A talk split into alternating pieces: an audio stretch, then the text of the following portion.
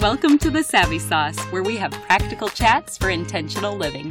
I'm your host, Laura Dugger, and I'm so glad you're here.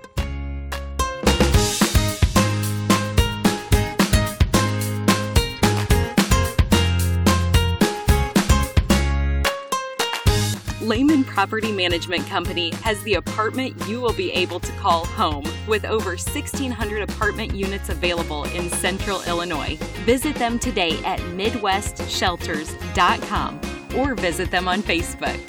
Chad Hayenga is my guest today. As a marriage and family therapist who has spent two and a half decades devoted to working with families, I would consider him an expert in the field.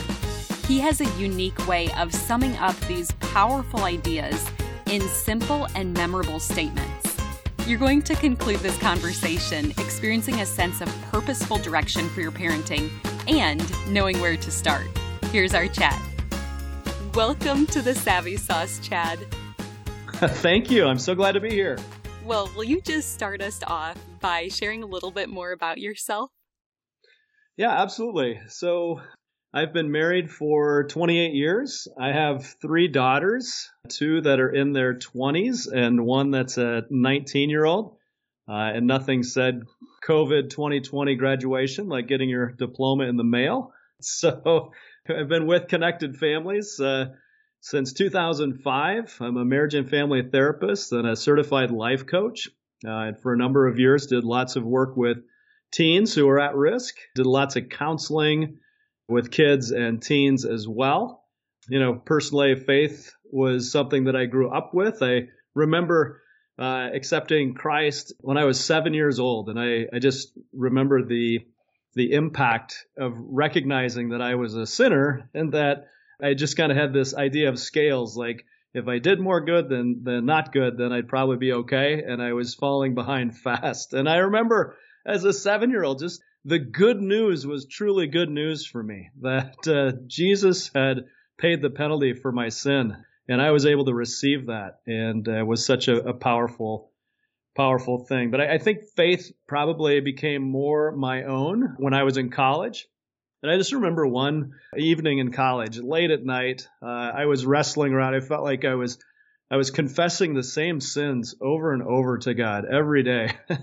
I was so tired of it and uh, was exasperated. And I, and I came across 1 Peter 2:24 and it says he himself bore our sins in his body on the tree so that we might die to sins and live for righteousness. By his wounds you have been healed. And I thought, oh, wow, okay. And this idea popped into my head at probably one or two in the morning uh, and I just I started to write down all the sins that I've ever, ever committed and wrote them out on a piece of paper. And and I thought I'm going to go out outside. And I ran down downstairs out the front door to this tree uh, and I didn't have a hammer. I found a nail in my wall from a picture that I had hung.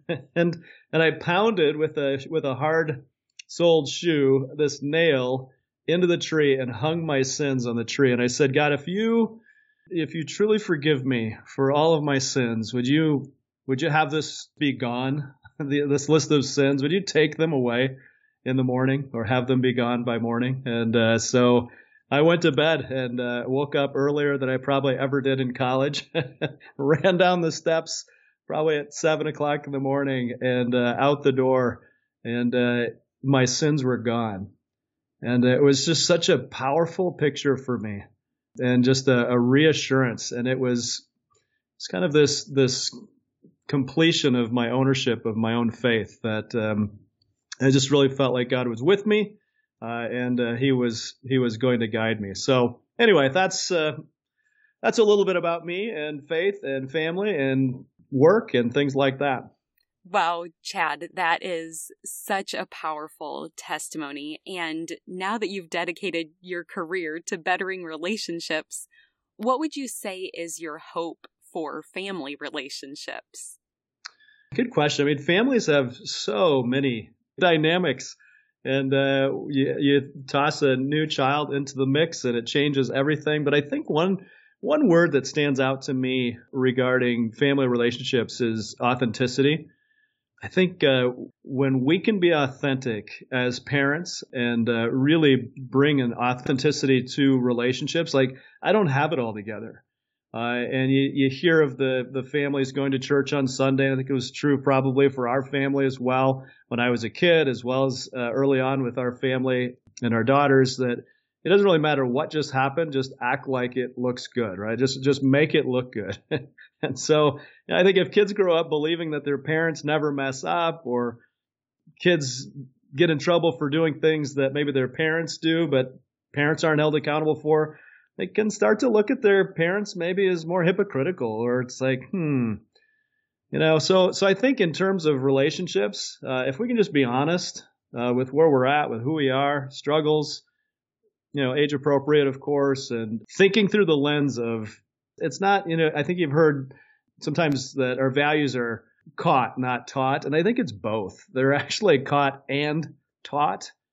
And so, you know, one of the things that we did early on in our parenting was um, our, probably our oldest daughter was maybe seven or eight years old, and we started family meetings. And uh, one of the first questions that we asked our kids it was, if we could be the best family that we could be, what would we be like?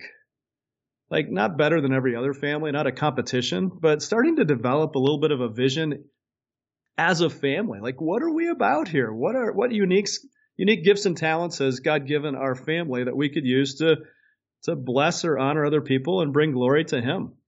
And I think that kind of question for the whole family, not just me, like handing down an edict to the family, this is what we're about. It's like, ah, let's let's explore this. Let's ask each other some questions uh, and pray about it and see what happens. And you know, we ended up uh, when my kids were, I think, 11th, 8th, and 4th grade we ended up in Mexico for a year, doing a year long year, you know, year of ministry there. And uh, I don't think we would have done that if we hadn't set some groundwork for blessing other people and using our gifts to to honor and bless them. So, you know, I, I think that that authenticity uh, and then open and honest kind of looking towards the vision. What's our family about? Is such an important question to to answer.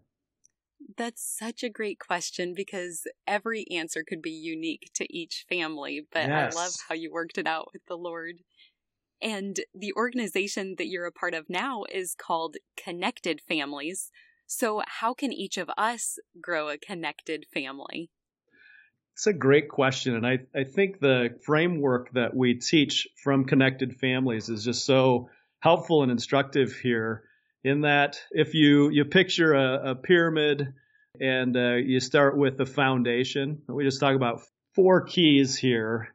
Uh, one is just a, a strong foundation. Like when parents know who they are in Christ, and we gain our value from Christ. If, if, you read Ephesians 1 and Ephesians 2, you'll probably find about 25 to 27 you are statements.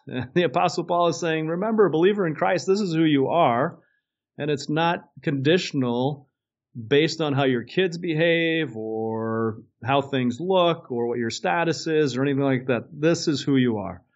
And so remembering who we are, uh, and I will always challenge parents, challenge myself initially uh, with the question, can I be okay even if my child's behavior is not okay? Or do I need my child to behave well in order for me to be okay? Like, where does my value come from?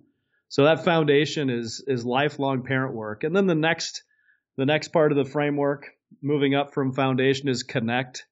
Say, and we talk about connected families and kind of define connection as a, a place where our kids would understand that we know them, we love them, and we enjoy them.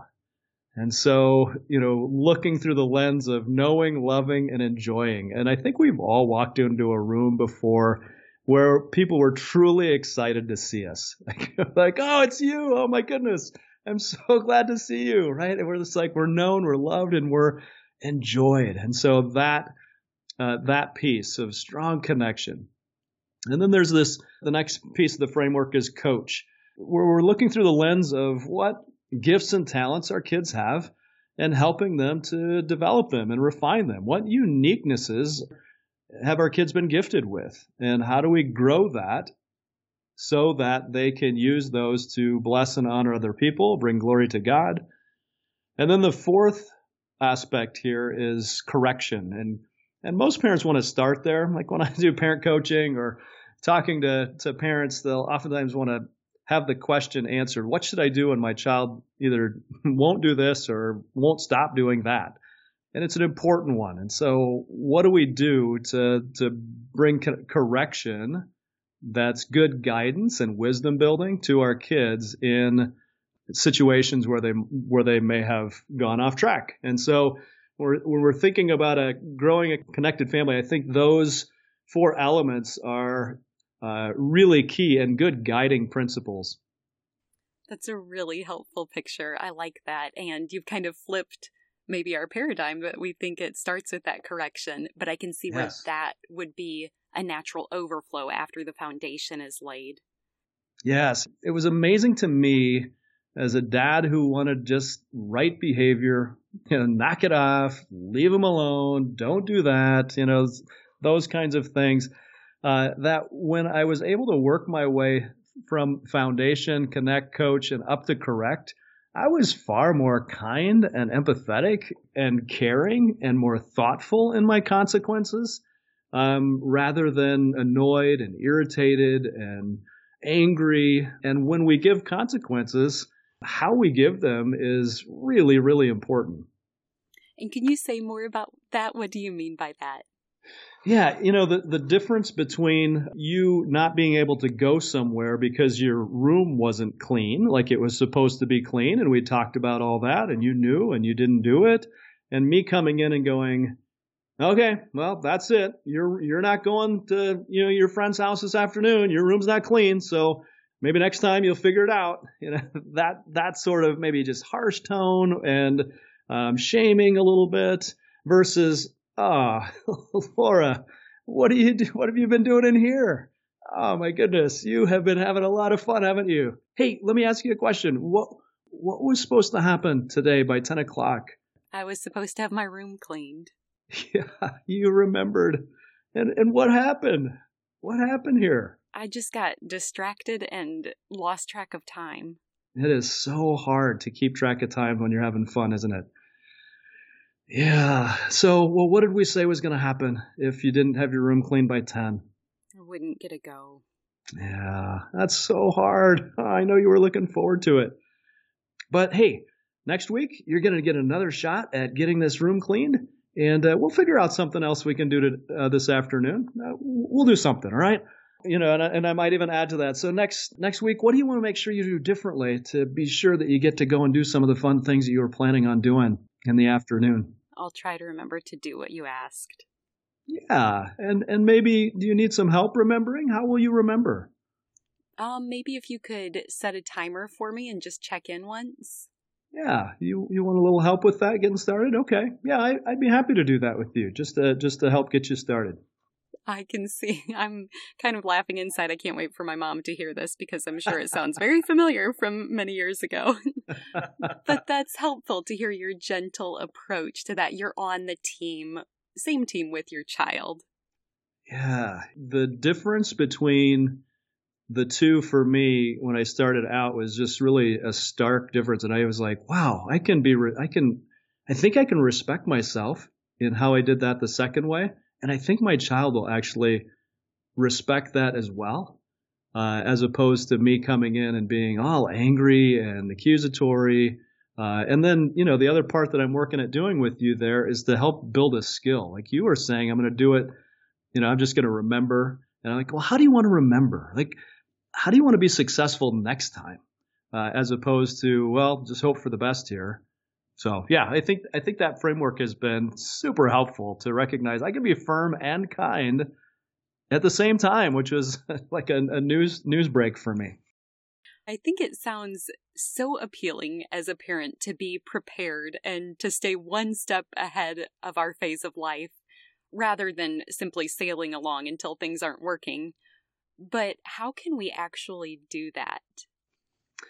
Yeah, you know, it is really easy to get into just day to day survival mode, isn't it? it's, uh, you know, we're going to do this all over again. But I think having some level of intentionality uh, is important. Uh, a lot of times I'll coach with parents, especially parents of teens, and they'll say something along the lines of, like we just don't know how how we got here. Like we didn't really set out for this this spot that we find ourselves in and and yet here we are. And so I think sometimes that just speaks to me about just not having kind of a thoughtful plan or you know kind of intentionality built in. And so trying to get the perspective of where do we want things to be 6 months from now I'll tell people when I'm coaching, I'm not coaching you for tomorrow because the kids you have today are likely the same kids you're going to have tomorrow. But if you start doing things differently today, three to six months from now, I'm guessing there could be some pretty significant change. Oftentimes we act surprised by things we know we're going to see. we're like, what? Your room's not clean. When in reality, if the room were clean, we'd be like, what? Your room is clean, right? It's like, okay, hold on a second if we've been paying attention to what's going on with our kids, we can anticipate so much of what is going to happen just based on what we've observed in the recent past. So I think that intentionality is pretty important. As we think about toddlers to teenagers, how do you recommend we stay well connected to our kids throughout all of those developmental phases? Yeah, strong connection. And so you know, when we think about the definition or the way that I talked about connection early on, that our kids understand that we know them, we love them, we enjoy them, that outside of behavior challenges, that we are strongly knowing, loving, and enjoying our kids. Recognize that with toddlers, your agenda as a parent is not their agenda. I think that's a helpful thing for me to remember it's like they are in their own little world. And just because you say, hey, five minutes and we're going to be leaving the house, doesn't mean that that has even landed on them. They don't know what five minutes means, and they don't really care about what your agenda is here. And so just remember when we're talking about toddlers, it's teaching, it's a training phase. You're, as a parent, working to develop some good patterns and responses to kind of typical or normal struggles. One of the things that I recognize often with toddlers is that they are wonderful observers, but they're awful interpreters. They observe things, I spilled the milk, and then they interpret it, and then you know, two minutes later, mom and dad were arguing, so I spilled the milk, so now my parents are arguing because of me. You know, I've got lots of examples with my own kids just about um, things that they would observe. One of my daughters said, "Oh, Dad, um, the Santiago's got a new vehicle. Uh, do you want to know why? she was like six or seven. Like she had no clue. I was convinced she had no idea why. And I was like, yeah, why did they get a new vehicle? And she said, well, she was like, you can just tell she's making it up. She observed something. And then she said, well, their daughter got married and then they, they didn't have a vehicle. So they gave them their vehicle and they had to get a different one. And I said, oh, wow, that's a cool story. Do you want to know what Mr. Santiago told me? she's like, "What?" I said, "Yeah, they were renting this vehicle. It was it's called a lease, and then the people that they were renting it from, they wanted it back, so they had to get a different one." And without missing a beat, she was like, "Oh, right."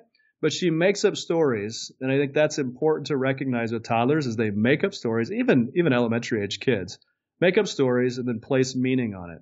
One of the things that I encourage parents to do, and what I would start to do is just what I would call live my life out loud just try to I would just try to say things like my thought process. Um, we're going to the store today and we're going to get this thing.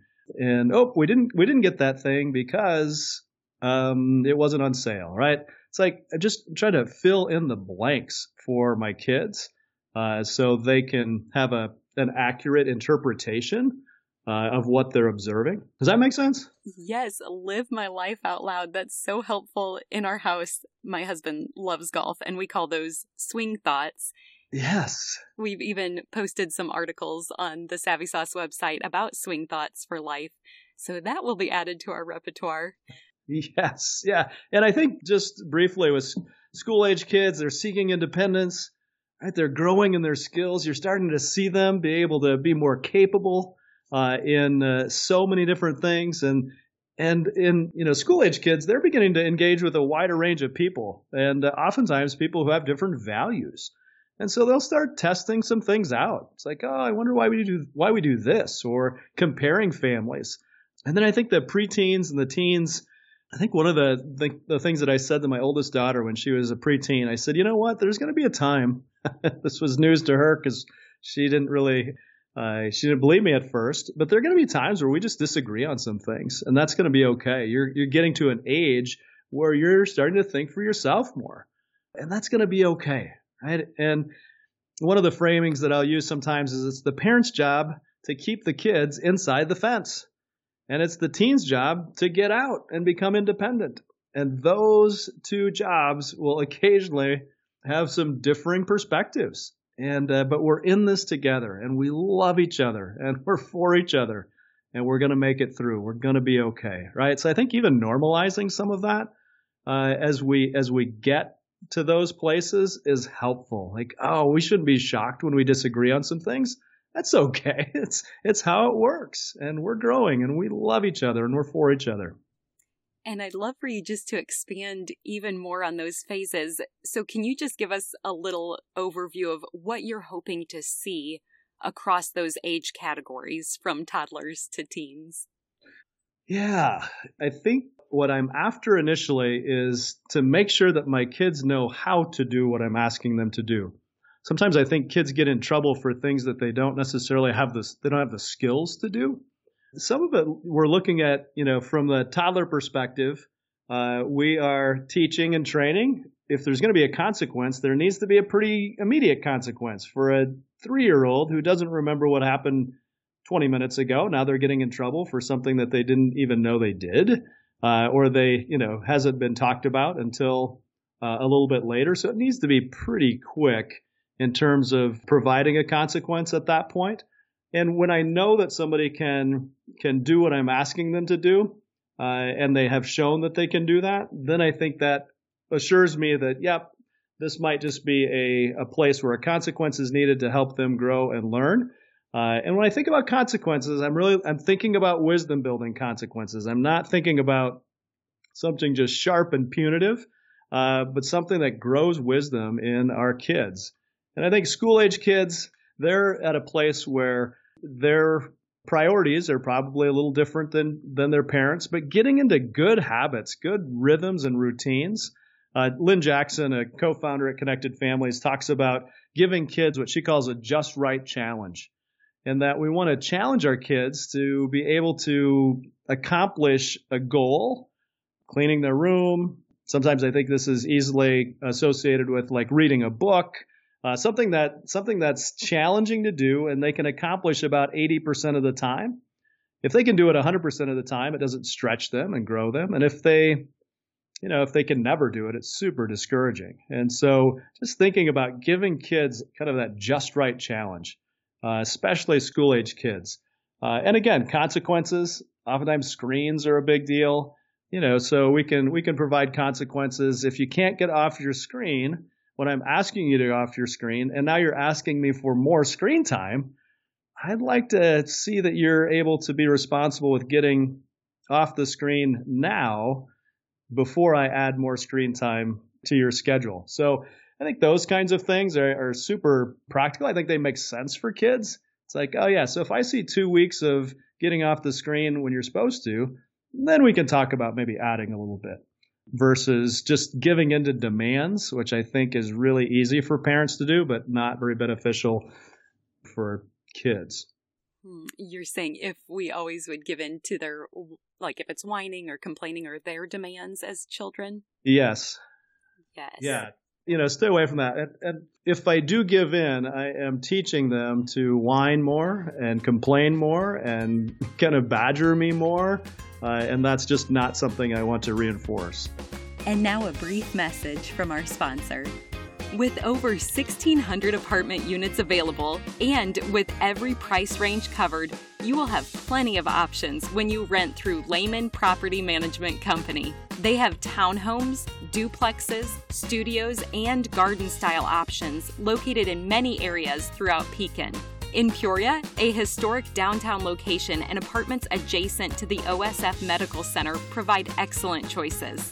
Check out their brand new luxury property in Peoria Heights, overlooking the boutique shops and fine dining on Prospect. And in Morton, they offer a variety of apartment homes with garages, a hot downtown location, and now a brand new high end complex near Idlewood Park. They're beautiful, spacious apartments with private garages in a quiet but convenient location await you in Washington. And if you're looking in Canton, don't miss Village Square Apartments. Stop by their website at MidwestShelters.com. What are the best practices you've seen parents lead with over the years? Yeah, I think the the most helpful thing and maybe the the hardest thing to do is to be a parent who can separate their own identity from their kids' behavior. What I mean by that is, you know, I was I was teaching a parenting course at my home church, and uh, not something I would typically advise for people. so I was teaching a parenting course, and I just got out of graduate school. I knew far more than I know now. I was doing the the parenting uh, course, and everybody was super excited about it. Very complimentary of me. I came around the corner uh, and I looked down the hallway and I saw one of my kids chasing a friend, and then they ran smack dab into the pastor uh, with coffee in his hands. And I was like, no. it's like it's like one of those Holy Spirit moments, right, where everything slows way down, and it's like the Holy Spirit said, "What are you worried about?" And the obvious response for me was, "I'm not worried about hot coffee. I'm not worried about the pastor, my daughter, or the friend. I'm worried somebody's going to say, whose kid is that?" And then the answer would be, oh, yeah, it's the guy teaching the parenting course down the hall. That's his kid. And it's at that point, it was probably the first time in my parenting life I went, I'm getting value from my kids, and they cannot, they cannot give me value, right? My value is secure. My identity is secure.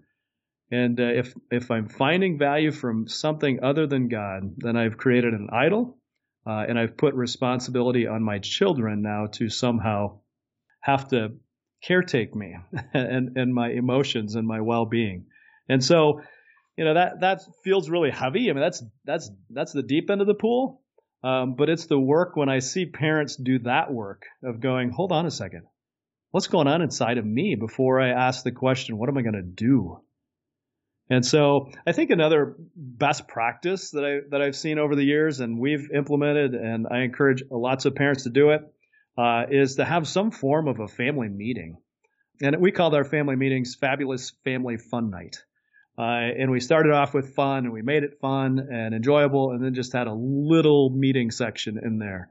Uh, but really, setting up schedules, practicing new behaviors, new actions.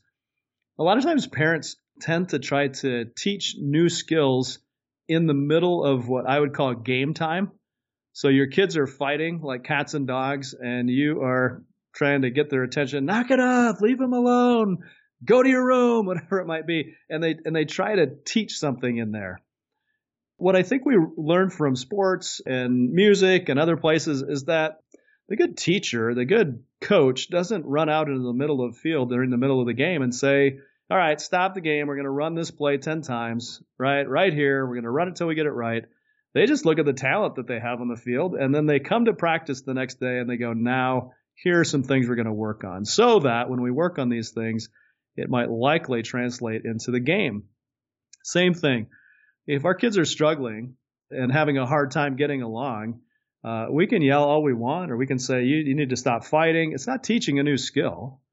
All right, so so family meetings were a time where we could actually teach a new skill. It's like, hey, I've just been noticing that over the last several days, things have been a little tense between a couple people here, and I wonder how do we want to resolve that? Like when we start to feel tense or angry or annoyed, how can we do that? What would that look like? And now let's practice role playing skits. I love doing stuff like that. Our kids would would like that too uh, that we'd practice, and then we would send them back. You know, then we'd watch when that conflict arose again, and we'd see if they brought the new skills in with them or not. That's a great idea, Chad. And I once heard you share that when we place a strong emphasis on proactive connection, then the need for correction tends to decrease over time. So, will you just elaborate on that thought? Yeah, for context, there I think are maybe three loosely grouped reasons that kids misbehave. One is physical factors, two, payoffs, and three, they're discouraged. And uh, the second one, payoffs, are really the inadvertent reward for misbehavior. Okay, one of the most common feelings I think I had uh, with young kids was I would start to feel annoyed. What I encourage parents to do is to just consider when you feel annoyed, just ask yourself the question Is this child trying to connect with me? Do they want connection here with me? And oftentimes, as parents, we give what I call skittles of connection, which are things like, knock it off. I'm busy. I can't do that right now. Leave them alone. And we, we kind of give these, these big, intense emotional responses. And I think our kids are after our intense emotional response. So when we give them that in negative ways, we reinforce the fact that that's how you connect with me. You do annoying things and you get strong connection with me. So if we can, think through the lens of how do I proactively connect with that child? Does that child know they're going to get my attention or are they just kind of struggling and fighting over whatever scraps fall off the table, the table scraps of connection here? And so if I can give them big connection in proactive ways, then they're less likely to have to get that negative attention from me. When I talk about strong connection leads to decreased correction over time. Your child starts to believe, I don't have to do those things anymore because I'm going to get strongly connected with my parent, you know, doing this. So even setting up a time 10 minutes a day or 20 minutes every three days. But hey, Tuesdays at seven o'clock, that's when you and me, we do our thing, right? I can't wait for that. Allows for the child to anticipate that. And if kids know strong connection is coming, there's a good likelihood that they're going to be able to hold off getting the little scraps uh, when they know that the full meal is coming as well. So that's kind of a, a little bit of an unpacking of of that saying. I love that because then that payoff one, if you're correcting that with the connection, you're saying that that won't solve everything. Like sometimes when they're hungry and tired, they yeah. may still act out in disobedience, but it at least addresses one of the three. Yeah, and physical factors is the first one that I mentioned. And, you know, I worked with a family who, when things would start to get a little um, off the rails or, or tension would go, go high or behavior challenges started to arise, they, they would start with, uh, are you, are you hungry? are you tired? Are you anxious? Do you need some exercise? Right? Like, cause they know those are, those physical factors were important. And that's where living your life out loud can come into play as well. When I just say, oh man, I'm starting to feel irritated right now. I think my body's telling me that I need some food. I'm going to grab a cheese stick here to get me to dinner. And uh, I think that'll help me a lot. Okay. I'm just modeling. Hey, my body's telling me something. I'm going to listen to it. And now I'm going to start inviting my kids to listen to their bodies as well. Like, what's your body telling you? Oh wow, you seem like you're really tired. What what's your body saying to you? So they can start to get kind of cued into to what's going on uh, with them as well. Okay, this is really good. So you've given us proactive tools for the physical needs and also the payoffs. And could you share about the third one as well? Yeah, discouragement is something that I think takes a little bit longer to set in. And so maybe is something that you might see in a preteen or a teenager, uh, where over time they've received messages, kind of identity forming messages that they're maybe mean or naughty or out of control or they're a liar or they're disrespectful or they're irresponsible or they're irritating or whatever it is. And over time, they start to internalize that and go, well, I guess if that's what you think about me, then that's what I'll be. I'll show you that I am mean and naughty and out of control. And that's where, and I think in connected families, we get kind of get protective of that, that kiddo who's really a, a challenge and protecting the identity of that kiddo. We've got to have a different name than mean, naughty, out of control. It's like, wow, you are persevering. You are really determined you are persistent. You know exactly what you want and you tell me exactly what you want right when you want it. Those are good things. How you're using that right now, mm, that's probably not so helpful. Okay, so let's now start to deal with that. So I think that's a that, that discouragement really is protecting the child's identity, like growing them in a true identity of who they are in Christ and repeating that back to them and encouraging them with that. Most kids who are super discouraged don't need to be told how wrong or bad they are. They already have a strong sense for that. Well, and as Christians, simply modifying our children's behavior is not the end goal. So, no. how can we discipline in a way that connects with our child at a deeper level for maximum positive impact? Yeah, and I think it comes back to how we engage in a discipline situation speaks loudly to our kids about how God deals with us when we sin. It's really holy ground. We're thinking through the lens of reconciliation and there's teaching that I would encourage parents to do around reconciliation and restoration. The goal here is in the in the book that Jim and Lynne Jackson uh, wrote called "Discipline That Connects with Your Child's Heart." Right? At Connected Families, that is we've got an online course and other things that just, that just kind of feed out of that, but but not just discipline that connects, but discipline that gets to the heart of the child because we know that when a child's heart is inclined towards us or towards God that the behaviors tend to follow that. But if it's just behavior modification, it's super short-sighted as parents. Feels a lot easier in the short run to just go, okay, well, I can do this trick to get my kid to behave well. But the bottom line here is is we really need to teach the importance of reconciled relationships and so when a behavior challenge happens, if we've done some teaching around that, talking a little bit about uh, how do we resolve conflict. At Connected Families, we have something we call the peace process that helps parents even just talk through how do we resolve conflict? What does it look like? It's such an important time for kids to understand that grace and forgiveness, I think, where the gospel comes home to life. There's one kid that um, is is uh, quoted as saying, just after learning about and experiencing reconciliation and forgiveness and making it right when he's made it wrong. He said, I love asking for forgiveness because I can receive grace and mercy and be free from the weight of what I did. And that's that's just the gospel is uh, our ability to to receive forgiveness uh, and be able to walk in right relationship again. We can all relate to that.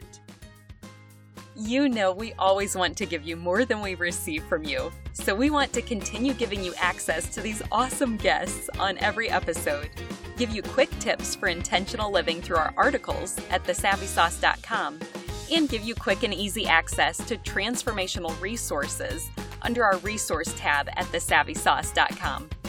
Even our sponsors are generous and they want to give you discounts as well. So make sure you check out each episode's show notes to utilize the discounts offered. And in return, the one thing that we ask you to do is to use our links when you're going to make a purchase. When you buy anything through one of the links in our show notes or our website, the Savvy Sauce gets a little kickback, and all that support adds up over time.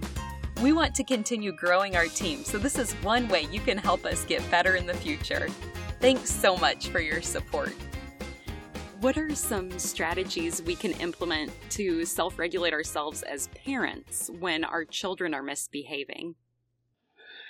Yeah, that's the work, right? that's where we start at Connected Families and the foundation.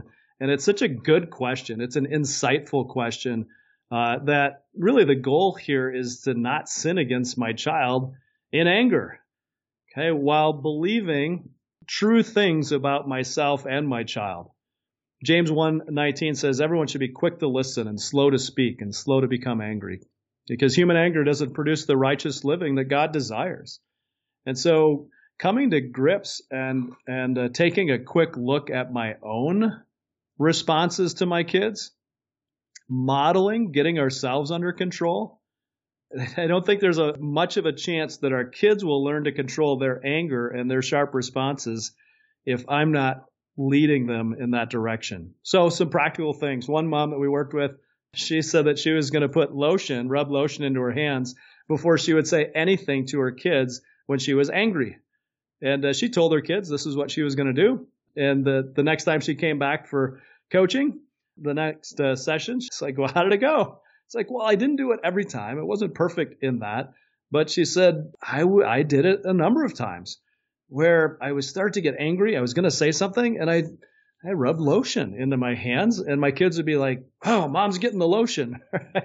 It's like, but then what she would say about that to her kids is like, when I am angry, I say mean and hurtful and unkind or untrue things to you. And I don't want to do that. Right. That's why I'm putting lotion in my hands. And so you know, you could say, "Oh man, I'm starting to feel angry right now. I'm gonna I'm gonna do 10 push-ups." Why? Because physical physical exertion helps our brain to calm down. Rubbing lotion, rubbing our hands, okay, causes our brain to calm down. And uh, there's a saying that motion changes emotion. And so you can go on a walk or sit down or get a drink or pray.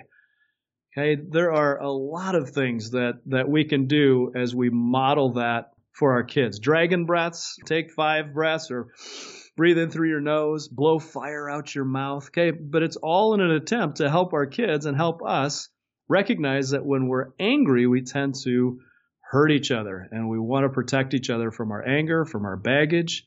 Uh, and so those are a few things that I think parents can can consider doing to help their kids as well. Kids will pick that stuff up, and uh, as we model it, that uh, will be important for them as well. Do you see any themes in homes that are more peaceful where the family members are bonded to each other in a healthy way? Yeah, when I think about peaceful, and I think my thinking about this has changed over the years, I would have thought the peaceful, bonded home would be the one absent of conflict. But what I would see at this point is that peaceful and bonded families aren't absent of conflict or struggles. Really, they, they just recognize that we are sinful people living under the same roof and we will have conflict. But what they are doing is growing in grace for each other. They're learning some tools about how to resolve conflict, uh, even how to protect each other from their anger. And then the joy of being in a reconciled relationships. And so I think parents oftentimes set themselves up and their kids by comparing themselves to other people. How do we just focus in in here and know that we can be at peace knowing that when we blow it, we're going we're going to have a process in place that allows for us to be reconciled. Okay, and to elaborate on peace then, do you have any recommendations for promoting peace specifically between siblings? yes. Yeah, we, ha- we have an entire online course called Sibling Conflict where we really talk about this peace process. We teach to parents to help teach their kids, and there are really four steps to the peace process. The first one is one that I've talked about a couple times just calm down. No problem will get solved in a very helpful way when we're angry or elevated. And so the first step is not come into a situation where there's sibling conflict and go, all right, now, you know, go to your rooms and, you know, start yelling. It's like, I, I just remember thinking, I think what I'm doing here is pouring gas on their emotional fire. I'm just blowing the whole thing up. I'm becoming an issue in the midst of the issue here. And so calm down. How do parents enter that calmly? Teaching our kids, how do you understand somebody else? Not agree with them, but just understand them. And then how do you solve the problem? And one of the things that we do at Connected Families, we talk about this a consequence called make it right consequences, or if you've made it wrong with somebody, it's your responsibility to make it right, to bring reconciliation back into that relationship. And so you might have to apologize, or there might need to be uh, an action that would uh, show that you want to make it right. And then the fourth one is to celebrate you know, you two kids have done what many world leaders have failed to do. Right? You've solved the problem and peacefully done it. And so calm down, understand each other, solve the problem, and celebrate, whether it's a cool handshake or some dance music that comes on or whatever it might be. But we're just going to celebrate the fact that you, re- you resolved a conflict and a problem. And I can see a lifelong gift that we can give them if we train them to settle arguments without us but do you have any pointers of how to do that as well? Yeah, that's the work, right? Our kids aren't going to get to a place where somehow they settle arguments without having some skill building or some training in that. And so bringing it back to the peace process, I mean, that would be a good framing to be able to say, oh, wow, it sounds like you two are really having, really struggling here. Um, before you figure it out, what do you need to do to calm down? So I'm asking a question. I'm not saying, now you go do this and you go do this. And if I've had conversations with my kids about this already, it won't be new to them. Before we're going to do anything to try to settle the argument, we first have to get our brains calmed down here and our bodies calmed down so we can hear each other and then we can figure some things out. So I think uh, that new skill building happens during practice time. And one one of my favorite stories from a, a family is I got a picture from parents that I'd coached with, and about six or eight months later, they sent me yeah they sent me this picture after they were done with coaching, and they said we came across this scenario, and it was a sister with a big back massager on her little brother. And uh, the backstory was that sister had pushed brother off the trampoline. He was mad, she was mad. He said he'd get off, but then he didn't, and so off he went uh, by force. Uh, and they said that's the first time that we remember our kids solving a problem with each other without our involvement. We'd taught them, we'd gone over it. It had been six or eight months. There'd been plenty of practice opportunities, and they saw some fruit. It's like, oh, wow. And that was the solution. That was kind of the, the make it right consequences. That sister shouldn't have pushed brother off, and uh, she was going to give him 10 minutes of a back massage. so that's, that's good, right? I wouldn't have probably come up with that. Uh, but the kids were creative and they and they came to a place where they settled a disagreement in a way that where both of them were smiling in the picture. And good fruit is so encouraging. Yes. But parenting, I'm sure so many of us can experience shame when we think of how we fail to do it perfectly every day. So I just want to step back and gain some perspective. Yes. How do you think God's grace applies to everything we've been discussing so far today? It's encompassed everything that we've talked about it is really hard to give grace away if you've not received it for yourself. Uh, and there are plenty of times where myself, many families that I know, where where we even, we know better, and we still find ourselves doing the same thing or responding in ways that we just are not very happy about or wish that we could do differently. And and it kind of brings me back and reflecting a number of times on 1 Peter 2:24 that, that he himself bore our sins in his body on the tree so that we might die to sins and live for righteousness by his wounds we have been healed and there are times where I need to confess to the Lord that I am not parenting from a place that I, I want to be parenting from. I'm responding out of anger. Or another place where I think as parents we respond is out of fear or anxiety we start to think or think things like, man, if, if we don't get this figured out pretty soon, how's this kid ever going to, you know, fill in the blank? And I just call that catastrophizing the, the future of the child, right? Oh, it's going to be awful. And so recognizing that God's grace is with you today, that He's walking alongside of you and me as parents. We're not parenting alone, that He cares deeply for our kids but to be able to receive that, uh, recognize that I'm doing the best that I can, I'm growing, I'm learning, and I'm modeling as well humility to my kids. So I think there are times where we mess up and we can just come to our kids and say, wow, that's just not the parent I wanted to be today. I said some things that were fairly harsh, or my tone wasn't right, or I think I kind of shamed you in some ways. And and if I could do that over again, and then I just encourage parents to do it over. Say, here's what I would have wanted to say. What's going on in here? Man, it sounds like there's some big emotions taking place. Do you need something from me or can you figure this out yourself? Right? Rather than you kids, if you can't get this figured, you know, just all the stuff. It's like, uh, I'm going to try it again. I think that actually brings hope to our kids as well. It's like, oh, my parents don't have it all figured out. And they're humble enough to say they don't. And they're working on trying some things differently as well. And so grace is, is around it all. We need God's grace. We will never be at a place where we're like, yep, I think we got it. No need for that anymore. we need God's grace in our life, and then we can pass it on to our kids because they need it too. That's right. And clearly, Chad, you are a wise coach and wise counselor.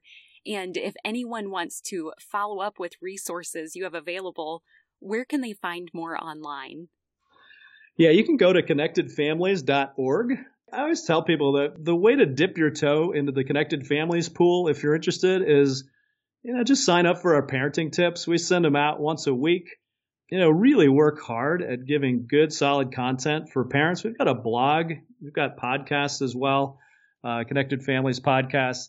Just easy ways to to be encouraged as a parent. And so that's kind of our, our heart behind what we're doing is recognizing that parents are doing the best that they can.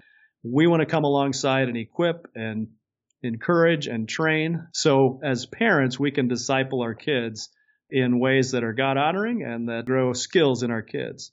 Wonderful. We'll make it easy to find those links in our show notes today. And you know that we're called the Savvy Sauce because savvy is synonymous with practical knowledge or insight. And so, as my final question for you today, Chad, what is your Savvy Sauce?